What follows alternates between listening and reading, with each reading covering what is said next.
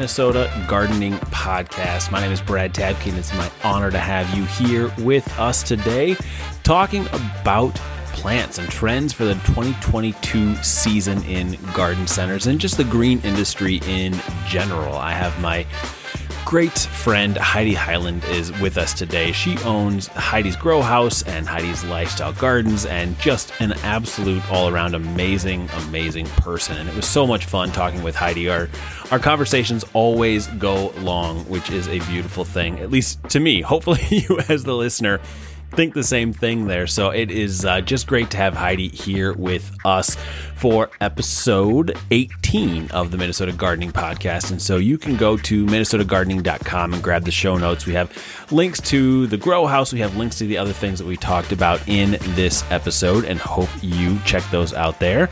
But here is Heidi Heiland talking about trends in the garden center industry. All right, we have another great guest for you today. My good friend Heidi Heiland he is here with us today to talk about the garden center and nursery industry and trends and what, what people are looking for and what people are seeing today. So Heidi, thank you so much for being with us. Oh, thanks for asking me, Brad. It's fun to spend time with you and talk about one of our mutual passion plays. It's a, it's a beautiful, beautiful thing. And before we get too far into this, will you let everybody know you've got you you hands in a lot of different aspects of the green industry and what you do. So you let folks know what, what you do and about the grow house and just all those uh, different aspects of your world. Yeah, of course. So the grow house is a five and a half acre nursery and garden center in Corcoran, western suburbs of uh, Minneapolis. And we focus on oh, sort of sustainable opportunities out there. We're trying to do the next iteration of Garden Center a little bit differently. So we're, we're just six years young, but my background has been over 40 years of fine gardening service, seasonal switch out of containers, maintenance of, you know, estates, commercial sites, that sort of thing. And then we've also got a landscape um, division, which is design installation for landscapes. So I'm really lucky. I fell fell into this when I was 17, and I couldn't have picked it if I tried. I think that that uh, God had a vision for me, and I found this at a very early age it's a beautiful thing and I highly, uh, highly encourage everybody to go to the grow house. It's just a really cool place with a lot of, uh, really great things. And it's one of the reasons why I wanted to talk to you, Heidi, is because we're at Minnesota Gardening focusing on ecology and landscaping for more than just aesthetics for life cycles of plants and making sure that we are looking at a more holistic approach to how we do landscape. And so just wanted to talk with you about trends in landscaping, what, how you guys are doing the whole garden center thing differently in order to meet the needs of the next generations of gardeners. So first, let's just start with the trends and what you're seeing and what customers are asking for in your uh, garden center that may be different from uh, the past. Yeah, you know, I think it's kind of an overarching idea, Brad, that everybody's looking for healing and food and paying attention to water. And these green trends have been around for a long time, but we're, we're focusing on it anew. I mean, we're the it industry since COVID. And something that many of us have practiced for a long time, more are coming to. And so it's really an exciting time to highlight our industry with new audiences. And I think the one of the, the reasons that gardening plants in general are so popular is because there's something for everyone. You know, whether you wanted to do one small house plant or a huge vegetable garden, there's diversity, there's choice, there's inclusivity. It isn't sort of, you know, you have to cookie cutter it and do it that way there's opportunity for everybody. And so that, that feels good, right? It, it doesn't have to be overwhelming, although I think it is. I think you and I both know that there's so much to discuss in this industry that it can feel overwhelming. Um, right. And so if people just sort of jump in where it makes sense to them, it makes it easier. Yeah. And having that entry point is really important. And I want to, I want to dive a little more into the healing side of things as to, and, and we in, in the podcast and I haven't really talked about that a ton. And, but you're totally right of, of getting, getting your hands in the dirt and, and getting out into nature and those types of things are incredibly important. So how, how does healing really factor into landscape and gardening?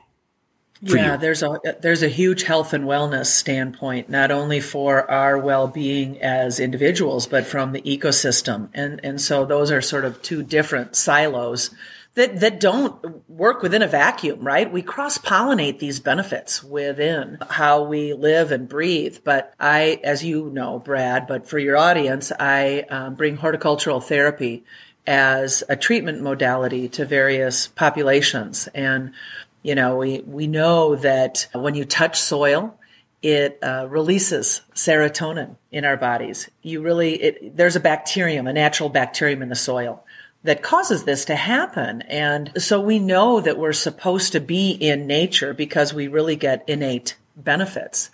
But, you know, if you want to sort of intentionally try to do it too, we know houseplants are so popular now, right?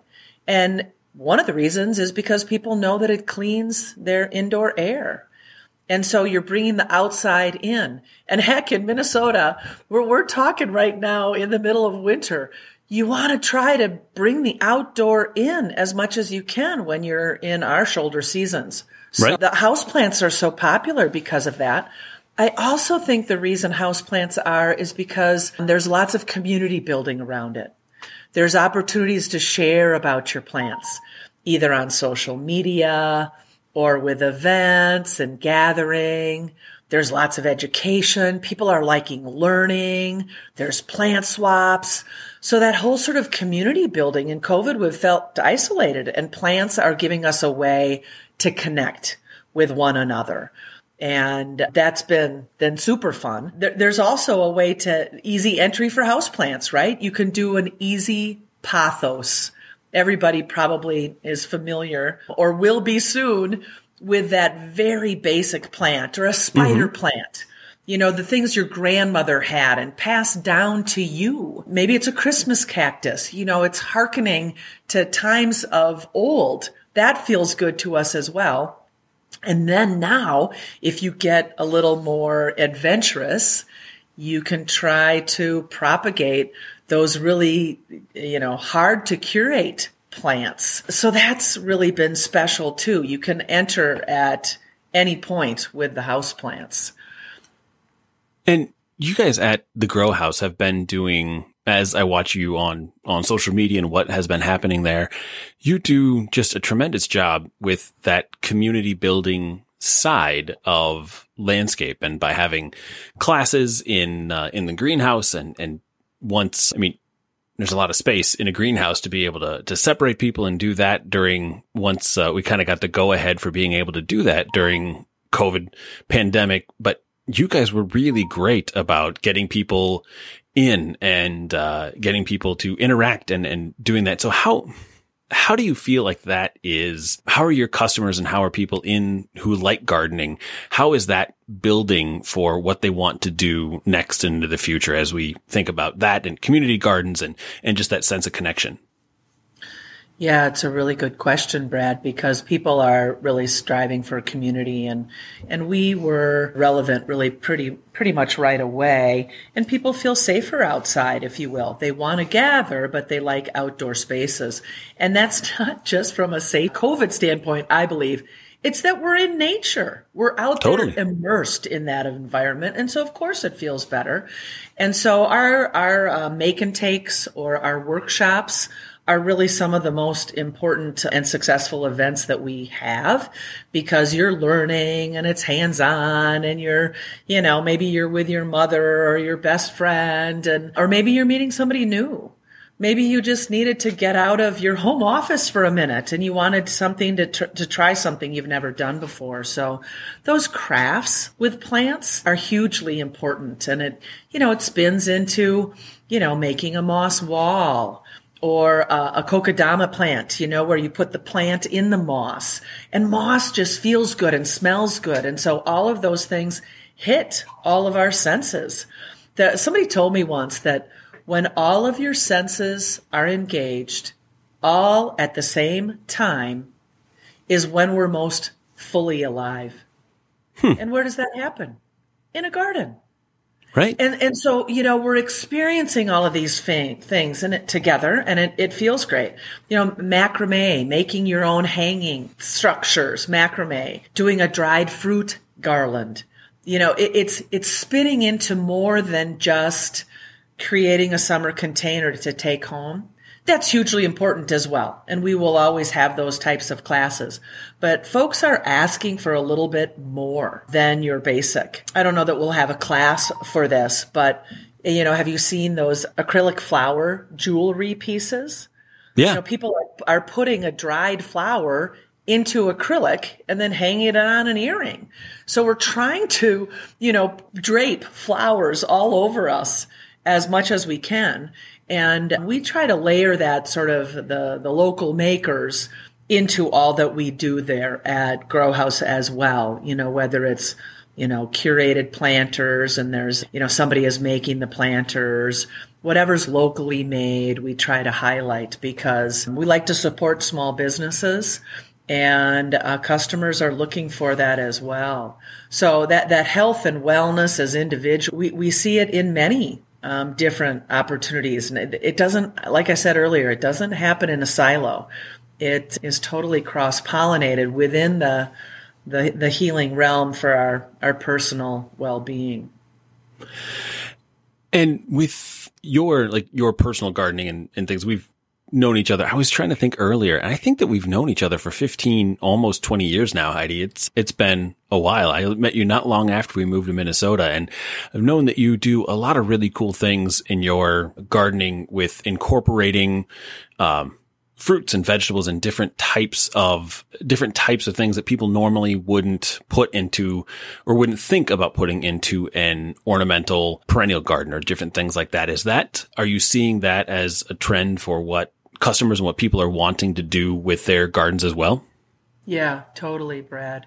And it has been fun um, knowing you all of these years and our different iterations of ourselves. But but isn't it nice to have this constant still of these plants to know that plants heal? And from an ecosystem standpoint, you know, certainly we're talking about native plants and they're more drought tolerant and they they certainly attract the pollinators and you know, I think it's good to kind of clarify too. People will say, I want a pollinator garden.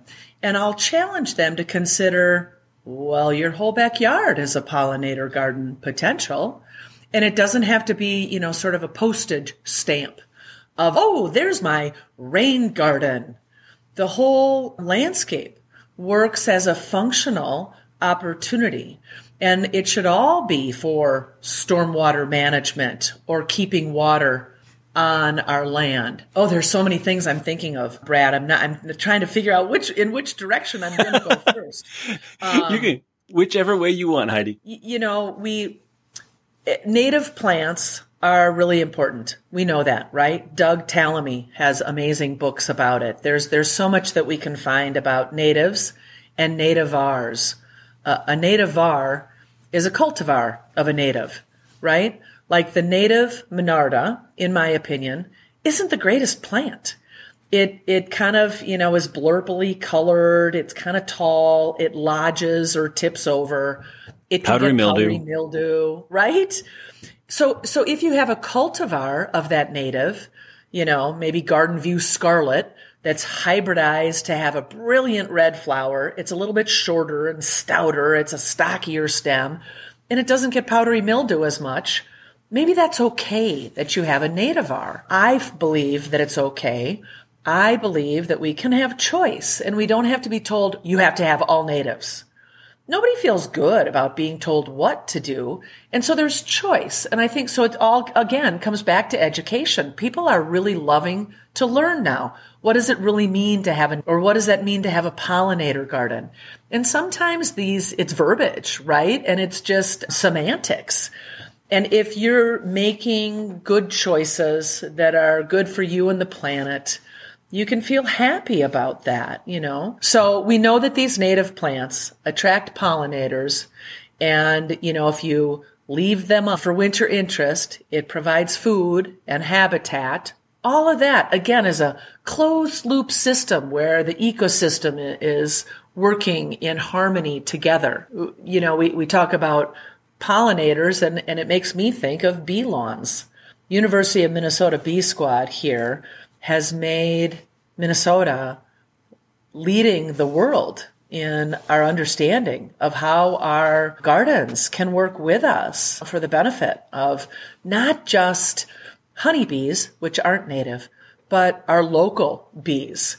And they've, the U of M Bee Squad has worked to develop a bee lawn where your whole lawn becomes an ecosystem for pollinators. And I have a bee lawn that I mow high. I keep my mower deck, you know, four to six inches high so that those plants that are in the bee lawn, which include, you know, blooming plants, prunella, purslane, plantain, thyme, can all bloom and attract the bees and I don't mow the flowers off, right? So that the bees can be there.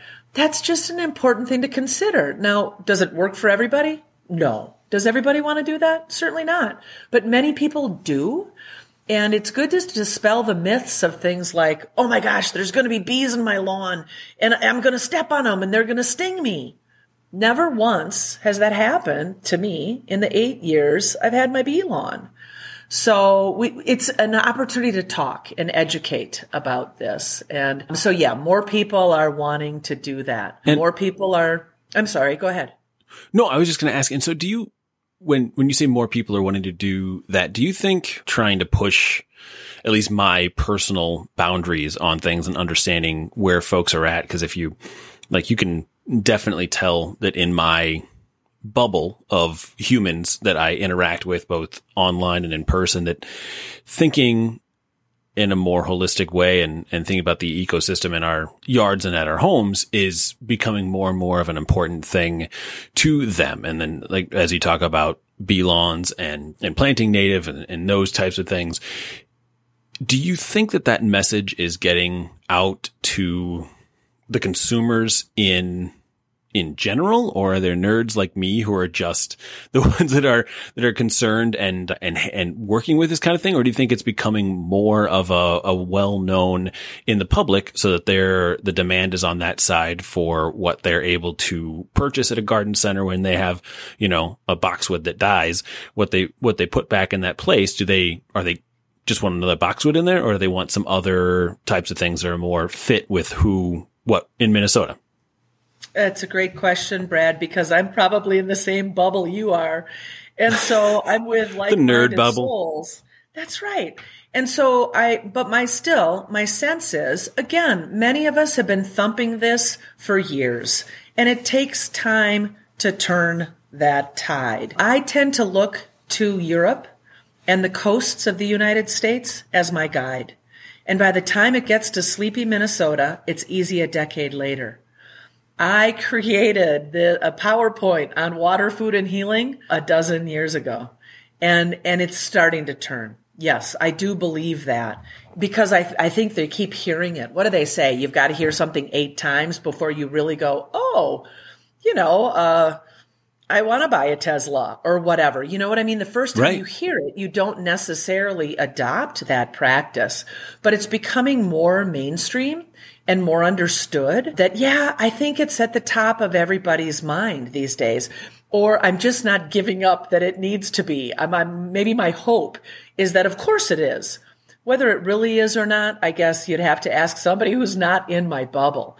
But, you know, I think legislatively it's going to become more so, right? Because, you know, if we go back to sort of the idea of rain gardens and keeping water on our land, you know this, Brad, but the, the whole goal of a rain garden is to keep the water on your land, to clean it, to cool it, to slow it down.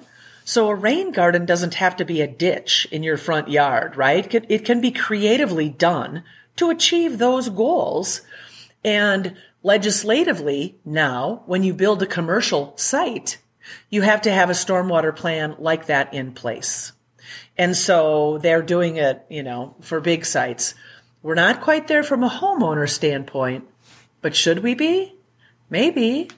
You know, and maybe before the government tells us what to do, maybe homeowners want to adopt this themselves anyway and kind of have a good sense that, yeah, I am taking care of those needs, but I'm doing it in a way that makes sense to me and my landscape versus, you know, the government coming down to it. I, I, worry about our industry and how much we water, certainly. You know, it's a resource that can be depleted. And we should protect that and we should be thoughtful about that. And so maybe containers should be more drought tolerant plants, not just really thirsty plants, because we know containers take more water than anything else. Mm-hmm. Or maybe that planter should also have some other redeeming benefits. Maybe it should have another stacking function. That's a permaculture terminology. Stacking function in a planter would be, oh, there's pollinator benefit in that planter, as well as the aesthetics. Oh, it's providing foods for me. Oh, I'm overwintering it. it. You know, it has an evergreen or a grass in it that is overwintering, so I'm not simply replanting it every year. I think people are really wanting to challenge themselves in their environments to make sure that, you know, they're, they're taking care of the water, whether it's rain barrels or rain chains or, you know, thoughtful planters. There's, there's things that we need to do with the water. And Heidi, what sort of leadership role as you talk about those things that need to happen? What sort of leadership role is are is the green industry and garden centers taking in and finding that next step and where things things go next from an ecological perspective? You know, the I'm a past president of the Minnesota Nursery and Landscape Association. That's where you and I first met, Brad, was with the MNLA. Yep. And it's a marvelous trade association that's um, really strong and reaching its centennial. And um, I'm very proud to be a part of this um, trade association. And we've partnered with local and national partners to um, ensure that there's standards that are set up for water wise management. And we poll other professionals to come up with what those best management practices are. And then we disseminate that to our um, community, to, to the professionals, and encourage them to then pass them along to homeowners whether it's through the landscape division or through the garden center, there's opportunities on our websites that we can help homeowners make better choices. And one of the areas that it's going into is, is certainly with foods. And, you know, you, you were talking about fruit trees earlier, Brad, and I, have heard that f- fruit's going to be scarce in 30 years and that we should all plant more of our own fruit and you, you look at, you know, Florida freezing in seasons that they're not used to, or you look at how does it get trucked up here, what they're growing down there. You know, we're all understanding that we need to grow more of our own and we can grow much more fruit than you would think up here. And, you know, my lemon tree, I summer outdoors and then winter indoors. And it's still fruiting for me right now. But wow. one of the important things to get my lemon tree to fruit is appropriate food for that lemon tree. And so my vermicomposting bin, my worm composting bin has amazing, thick, rich food or worm wee. They also call it worm wee. my worm if my if my lemon tree is struggling i put a little worm wee on it and oh my gosh it knows it. And it says thank you very much and it flowers and fruits. So the more we can share our simple strategies of what are those bmps the more success we have as a world. And and i think we've all been put on the world to help one another and when you help one another learn something, whether it's with a backyard, you know, community group or your podcast group, you, you feel good about that because you've shared things that have helped one another. And, and I think that's great. One of the, I want to make sure that I, I make another plug for perennial edibles, Brad. Yeah. And, and it's not just a tomato or a basil, but it's perennial edibles like fruit trees, like berry bushes, but how about considering in your landscape to install strawberries as a ground cover? How about blueberries as a hedge? Maybe asparagus instead of a perennial grass, right? Asparagus waving in the wind rivals the look of any perennial grass I've ever seen. So and they can you, be functional and edible and aesthetic. Most most people only know like the part of the asparagus that we that we eat in the spring. What uh, will you tell everybody what is waving in the wind with the asparagus? Like how they do that? Yeah, so when you harvest your asparagus, even I mean young asparagus when it's young, you're supposed to let go to don't harvest it. Don't pick those fronds because you want the energy to go into the plant for a year or two. But at Grow House, we have several year old asparagus so that you don't have to worry about that and you can harvest it right away. But ah. you're still supposed to put some into the production of the fronds that come up. And they look like, well, you know, asparagus fern named such because that's what the foliage looks like on an asparagus like an asparagus fern. And it can get red berries on it. And it, then it, it turns to this sort of tawny color in the fall. And it remains. It, so it's really a marvelous perennial that you can find it growing in ditches in Minnesota, you know, probably harkening back to farmsteads of old, right? It can be a marvelous and very easy perennial. We like to put rhubarb in a shade garden instead of a hosta. Certain perennials, you can push the envelope on sunshade, right? And if your edible isn't fruiting, if what you're harvesting from it is its leaves, like rhubarb, kale, spinach, maybe beet foliage, you're harvesting the leaves, you can push it into the shade a little bit further.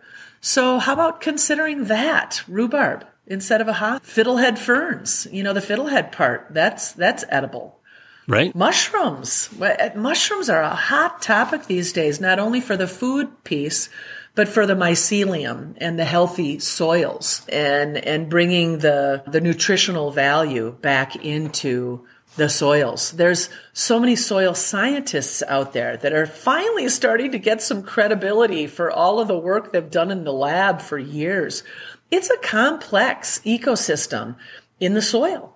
And we need to honor that and, and learn about it. I'm not the one in my company that knows the most about it, but I want to learn more. We've got to pay attention to what we're putting in our soils. And so that, Brad, people are asking about that because they're putting these things into their mouths now too. They're putting, you know, these plant-based gardens they're recognizing that they're putting it into their mouth. They're putting it in the mouth of their children. Their dog might be out there. And should I really be putting, you know, preen into my soil? Should I really be spraying Roundup in my gardens? And it's really exciting to see that homeowners are challenging themselves that I don't think that feels good anymore. What, what should I do as an alternative? And so that's, that's really an exciting time that we as professionals can help educate further.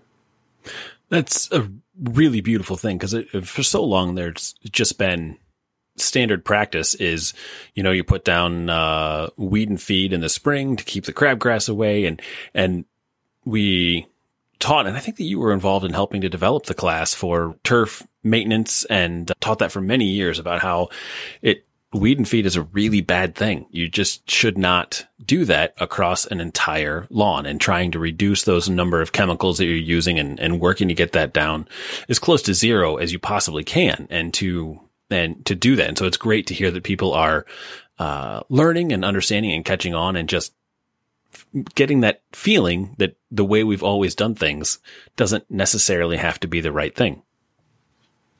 Well, exactly. Yeah. And, you know, I got to say too, Brad, part of it might have been our industry, right? Uh, uh old school would have been, we thought it was the, the BMP of the day. We thought we right. were doing the right thing. And then when we learned that we're not, it's sort of like neonics. Neonicotinoids were the next iteration of um, pesticide after 2,4-D, right? We, we thought we were doing something better because it was better for humans. Oh, sidebar, we didn't know it was bad for bees. Okay. Right. Well, now we know it's bad for bees. And now what do we do? And, you know, I don't, I don't spray many pesticides. In fact, the, the pesticides we spray most for are for deer and bunnies. Those are the biggest pests that we find in the garden because I think that the other natural occurring pests potentially are okay to stay there, right? They're, the, the, the environment is trying to figure itself and balance itself out. Now, I don't know. Maybe, maybe we could argue about that with Japanese beetles. But what I do for Japanese beetles is, is hand harvest more mm-hmm. than anything else, right? And, and then you um, throw it in water and then you feed it to your chickens. So, so there's way, and they're a protein source. So there's ways that we can choose to take care of issues that aren't harmful to the planet. Right. And I, and Japanese beetles is a great example of, I mean, we've just had obviously a glut of Japanese beetles here in the metro. It's luckily not all across the state yet at this point, but then for this year, for the first time, I've been, I saw just a bunch of winsome fly eggs on the Japanese beetle, which is a parasite that will, a parasitoid that will kill that Japanese beetle and, and help to control the population. And so hopefully as we continue to focus on making sure that we're creating environments for all of our insect friends to to be able to live and thrive that more of those winsome flies will help to come and balance out Japanese beetles and and by focusing on that not using as many chemicals and things we're helping to get that whole ecosystem bolstered and, and continue moving in the right direction. Agreed, completely. Because potentially, if you use some sort of a chemical, you might not know what it does to the winsome flies. Right. And so you've just gotten in the way of nature repairing herself. Yeah. Right. Exactly. So Heidi, we have done, as we always do, a fantastic job of talking. So I really appreciate you, you being here with us today and just sharing your wisdom with all of our listeners. And is there anything that we haven't gotten to yet that you really wanted to make sure to know or anything I haven't asked you yet that you wanted? You know, I guess thanks for asking that sort of overarching thought, Brad. I, I think the, the biggest thing for me is to make easy entry for anybody to have fun and go outside and play. And, you know, while it's serious stuff that we're doing, it also doesn't have to be heavy. And to enjoy it and just to learn as you go along. That's how we all learned, right? Sharing slips of iris over the fence was how gardening began back in the homesteads. And, and we're back to that where we're just sharing information. So I applaud you for this marvelous platform to uh, dispel wisdom and current knowledge. Yeah, come come and see me at GrowHaus. You and your beautiful family, and uh, the rest of your um, audience. I, I would love to to show you what we've got going on out there. Absolutely. Perfect. Well, Heidi Heiland, thank you so much for being here. What is your website so people can make sure to find GrowHaus and, and how do you spell GrowHaus? Grow House is G R O W H A U S. You know, because I'm um, Austrian, GrowHaus, H A U S. So one word, GrowHaus. And if you go to growhausmn.com, that'll take you to our website. Perfect. And I invite as well. It's a, just a wonderful place for everyone to go and all sorts of really cool statuary and just a lot of fun things. So uh, make sure to visit Heidi's Grow House out in Corcoran, which is in the west, would you say northwest metro? It's just past. Uh, does everybody know where Medina Ballroom is? It's right by Medina Ballroom. So many people have gone to a concert there. That's usually what I use for Wayfind, but we're just west of Maple Grove and Perfect. just a little bit north of Medina. Beautiful. Awesome. Thank you so much, Heidi. And I hope to see you again very, very soon. See what I mean? Heidi is just an absolute joy. So it was wonderful, wonderful talking with her about the green industry and the garden center industry and what what's going on and how consumers are reacting to this new move forward for native plants and ecological landscape and just focusing on the whole landscape and the whole person. And so it was great to hear how that is moving forward with her. And again, you can get the show notes for this episode by going to minnesotagardening.com and searching for episode 18. That will be right there and easy to find. And while you're there, please click the join button. So if you go on the top right after you go to minnesotagardening.com, just click join and that will get you into our just awesome growing Minnesota gardening community. And so there you can download everything that's on uh, Minnesota Gardening Community and you can just check everything out that is going on there and some special exclusive perks by being a uh, part of the community. So, with that, our next episode next week is a solo episode just with me, and we talk about the effects in the future of Minnesota gardening along with ecological garden concepts and how we think that is uh, really going to change the world and how you, as a gardener, can help to do that and be part of it. So that is there. We'll also talk about some really big upcoming courses and other information that we've got coming on the uh, episode. So I will see you again next week. Have a great, great day.